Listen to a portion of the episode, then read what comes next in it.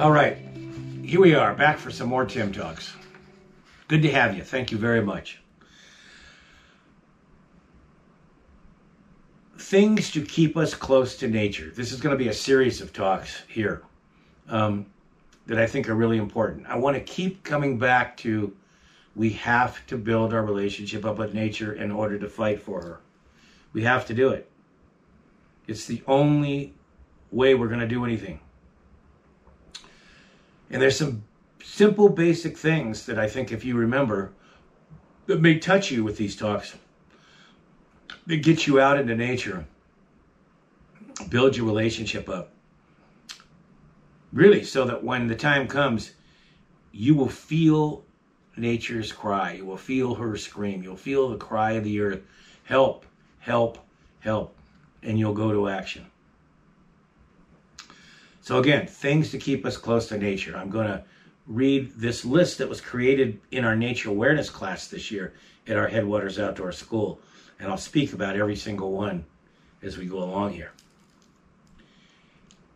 So, number one, be barefoot, walking or sitting as often as you can. Now, I know your feet can be tender and it's hard, so I, I don't expect you to walk barefoot over berries and vines and things like that. But there's a lot of times you can get those shoes off. And not only when you're walking, but when you're sitting, you can get them off.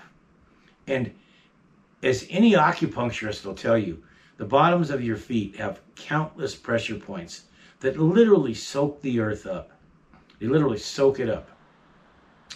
So I've nothing against shoes. Shoes are great technology. I love them and they can be wonderful too. But the more often you get just those bare feet on the bare earth, something magic will happen.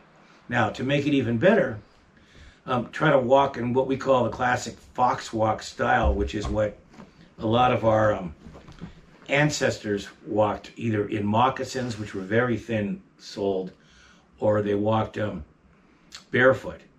And that is slow. Uh, you can go fast when you need to, but more often than not, slow and steady.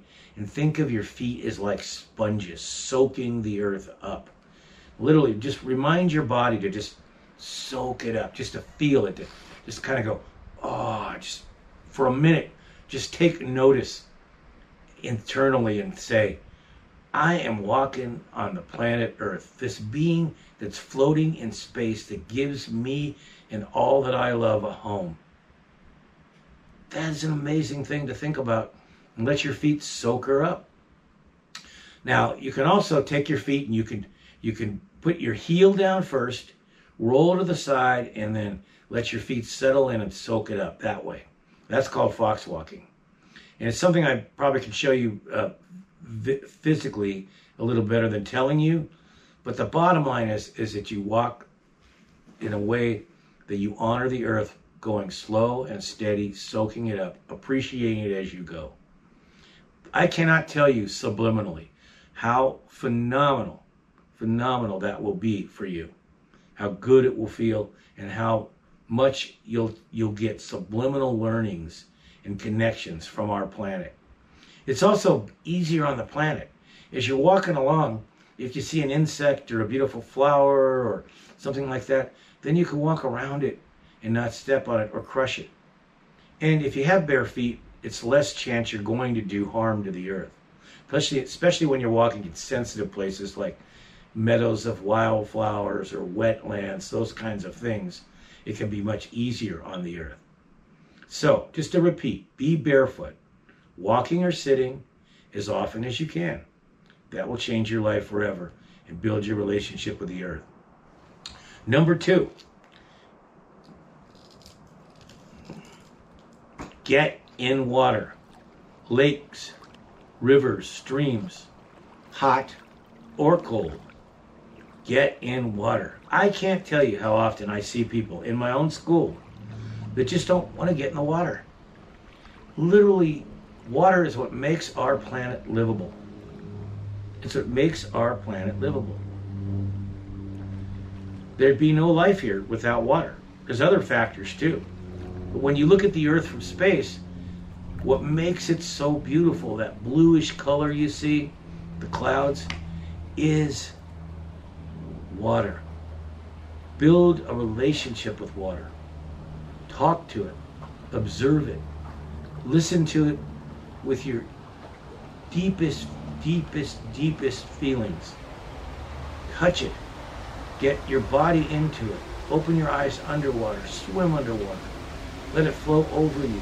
Sit in waterfalls. Sit in rapids when you can. Um, the more you can get in the water, the better. If it's cold, enjoy the cold. Then get out and get warm. You know, obviously, don't kill yourself. Don't get in water that's going to freeze you to the point where it's hypothermia and not safe. That's just an obvious thing. But it's okay to be a little cold. It's not going to be the end of the world, particularly if it's a nice hot day. Then dry off in the sun, and then you can feel the magical. You can get in the water and get cold and get blessed by it, and then you can go out and lay in the sun. And that other element, the sun, sunlight that brings life to the earth, you can let that sun warm you and dry you off and, and feel it. And between that and the water right there, that's what we call a sacred moment in nature or a number of sacred moments in nature. Forever, your life can be changed. Those moments add up to making you an earth caretaker. Drink the water. Anytime it seems safe, out of creeks and rivers and so forth, if there, especially if there's springs or there's snow melt, you don't have to worry about any pollution being in them. Drink the water, splash it on your face, dunk your head in it, put your feet in it, get in the water. To repeat, get in the water, lakes, rivers, streams, hot or cold. Hot springs are great. It's a sacred experience. It'll it'll build your relationship with the earth. It'll make you an earth caretaker, but you have to do it. The third one, and then I'll I'll stop for this Tim Talk, is get out in the weather. Get out in the weather. Now I'm a nature photographer, so some of the most beautiful times we photograph nature photographers, we photograph in so-called difficult weather. I never liked it when a newsman would say, when they're telling you the weather, they'd say, well, bad weather's coming, meaning rain and snow and sleet. That's not bad. That's what the earth needs water, rain, snow, sleet. You just have to be more careful. I didn't. I don't really like that adjective, bad. Um, even as a kid, I used to go, "Why is that bad?" What I learned as a nature photographer and as a lover of nature, nature is so powerful in powerful weather. Whether it's raining, snowing, windy, you name it, get out in it if it's safe. There are times when, yes, it's so serious the weather that you need to take cover and stay covered. Then, as soon as the storm's over, go out immediately. That's another incredibly magical time. Go out immediately once the storm's over. But if you can get out in a storm, if you can get out in the rain and the snow and the sleet, you'll also have the great benefit of most people won't go out. And as we grow into a more crowded world where there's humans everywhere, you'll be able to be alone or have very few people out when there's difficult weather. It'll be your place wherever you you go, whatever place you go, it'll be your place. They'll be gone. So get out in inclement weather. Catch it all. You name it. Every possible kind of weather there is. Get out there and catch it. Ho.